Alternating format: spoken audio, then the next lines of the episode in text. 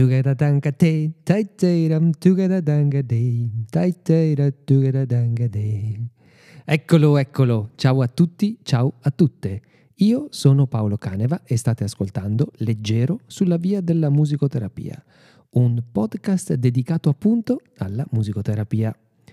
Oggi è martedì dodici maggio e in questa diciannovesima puntata, come già suggerisce il titolo, condividerò con voi a voce alta alcune riflessioni legate alla formazione professionale di chi un giorno da grande farà questo mestiere.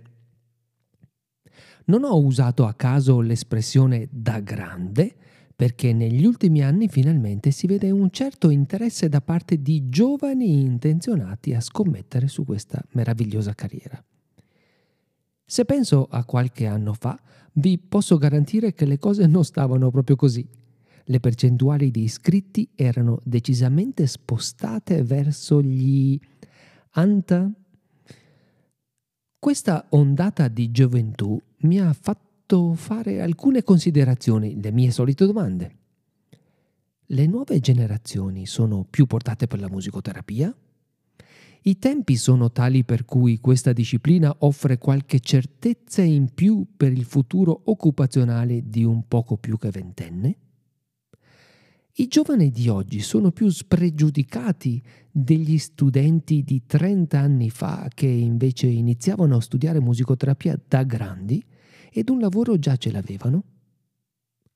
Sono cambiati i programmi formativi, le prove di ammissione, l'impegno ed i costi delle scuole?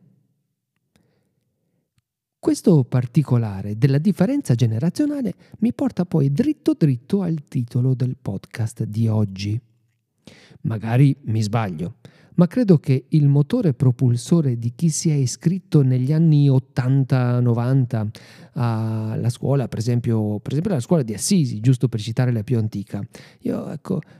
Dicevo, magari mi sbaglio, ma credo che il motore propulsore sia stato prevalentemente un motore culturale, con tutte le eccezioni del caso. Quando superi i trenta anni, generalmente ti muovi a ragion veduta, hai già sulle gambe un po' di chilometri nella pista della vita e l'andamento, il timing, per usare una terminologia più ritmica, deriva dalla media ponderata degli accelerandi, i rallentanti e i punti coronati nella tua partitura.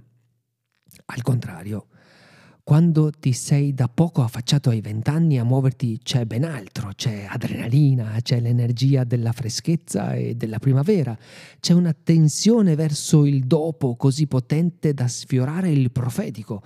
Ci si sente appartenere al popolo, anzi no, al manipolo degli eletti, anzi no, sei l'eletto in quell'età.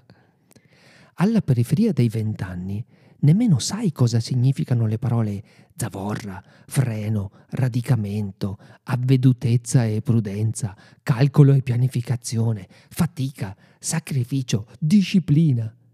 Tutti questi sostantivi a vent'anni non esistono, vengono polverizzati da otto lettere. Passione.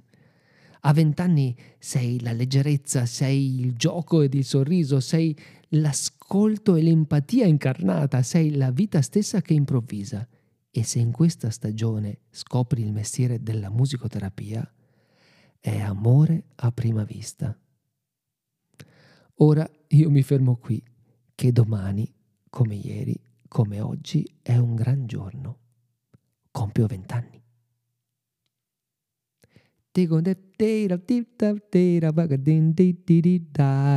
Ciao!